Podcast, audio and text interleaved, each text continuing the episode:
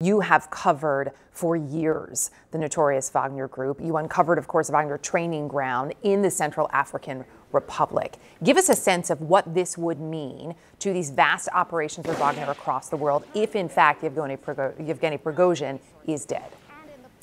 Well, this is a seismic moment, Erica. I mean, the question now becomes who takes this over? This Wagner operation has been taking place not just in the Central African Republic, where it really sort of all started when we were there, um, but also in Mali, in Libya. It has strategic importance, it has commercial importance.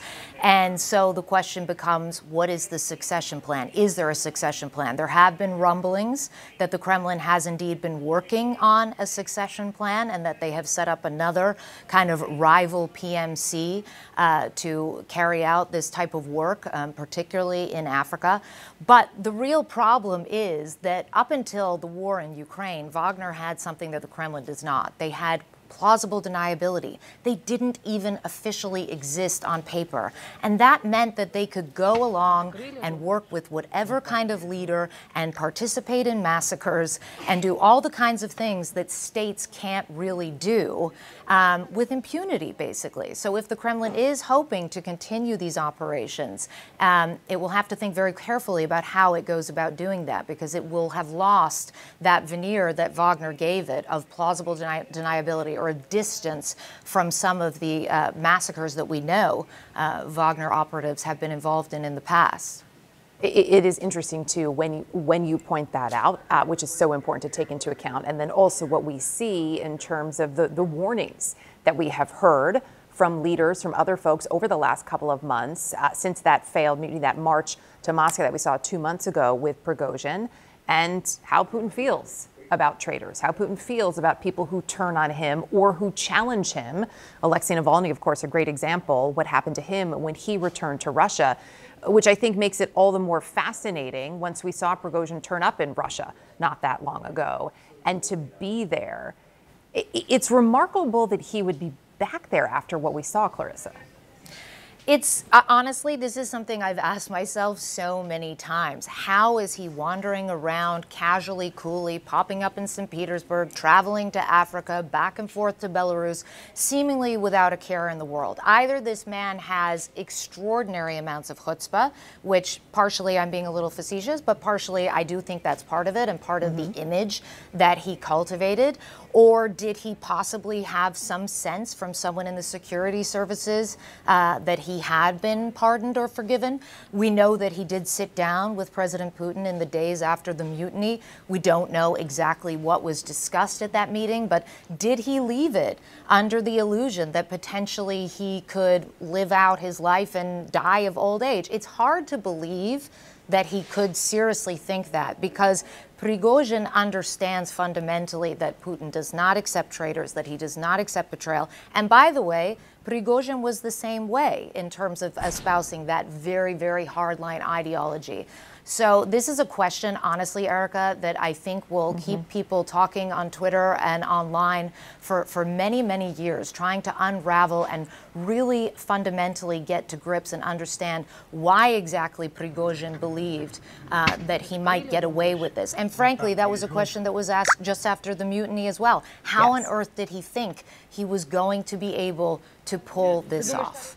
Uh, which is exactly what I was thinking as, as you were saying that it's Eh, we can't ignore too what else is happening in Russia in this moment, right? I've heard so many people in the last couple of hours talk about the importance of this being the anniversary, this two months today since that failed mutiny, um, how much how much Putin likes an anniversary, and also the state of the war at this point, whether there needed to be something to maybe shore up Putin's image. How much of all of that do you think could have potentially been a factor if, and a big if, obviously, there was uh, this was a planned attack because Prigozhin was on that plane and because someone wanted him gone. I mean, if this was indeed an assassination, I think it's really important that it wasn't just Prigozhin who was killed. There were others on that plane. Dmitry Utkin was on that plane, one of Wagner's uh, top operatives. So if this was a, a, targeted assassination, then it's clear that the Kremlin is really trying to just draw a line under this whole thing altogether. Because it's important to note, Erica, that Prigozhin has quite a lot of support in Russia, and particularly mm-hmm. from these hardliners who do not feel uh, that the Ministry of Defense has been executing a good job in Ukraine, who do not feel that they have been harsh enough in their tactics, uh, who accuse them of being corrupt and incompetent and ineffective. And that chorus of voices has grown far more outspoken as Prigozhin has kind of created a space to allow that kind of criticism, which frankly would have been inconceivable uh, even a couple of years ago. And so, what will be interesting to see, I think, going forward is do we continue to hear? from those uh, hardliners? Do they continue to criticize uh, the Ministry of Defense and, and the war effort in Ukraine in terms of from the Russian side? Or will this fundamentally put a stop uh, to those conversations? And also, what happens to the remaining uh, elements of Wagner, the mm-hmm. operatives who had set up a camp in Belarus, uh, those who had refused uh, the offer of clemency, essentially, from President Putin and to officially go and join up with the Russian army. Will they now face repercussions now that it appears that their leader, Prigozhin, is gone? Yeah, all such important questions. Clarissa Ward, really appreciate you uh, being with us today. Thank you.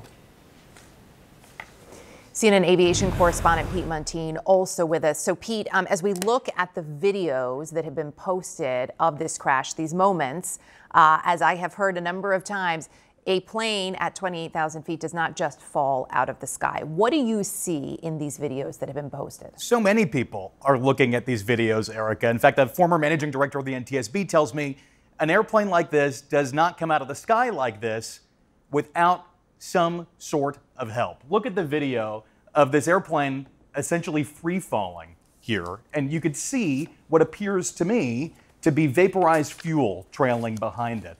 Uh, this is what's really interesting. And, and when you take it a layer further, and if you slow the video down and bring up a still here, this is a little blurry, but this is the airplane. You can see the fuselage here. You can see one wing here. What is missing is the other wing. That is where this gets really eerie. And investigations in the US, typically investigators would go through and rule things out. Was this a midair collision? Was this uh, something like a structural failure where the airplane broke apart mid flight? Was this another type of emergency? Or was this airplane shot down? And that is the thing that investigators will really have to look at here if this is, in fact, a transparent investigation. We'll get to that in a second. Let's look at the flight path because there are some more real interesting clues here. Uh, this is the data from Flight Radar 24. And that data says that this airplane was at 28,000 feet, going 590 miles an hour on a northwesterly heading, going northwest from Moscow to Tver. And then the tracking suddenly stopped. That says that there is something that really went awry here. The airplane was level, it wasn't climbing or descending, it didn't suddenly fall out of the sky on its own. So when you start piecing things together, that is when things really get interesting. And so now the real question here is will Russia play with international agencies and manufacturers worldwide who may have a stake in this? This Embraer airplane was built in Brazil. Uh, the avionics likely come out of uh, the United States. Usually they would be party to an investigation like this. Will Russia bring them into the fold or will they be shut out? Mm-hmm. That is going to be something that will be very interesting to follow here.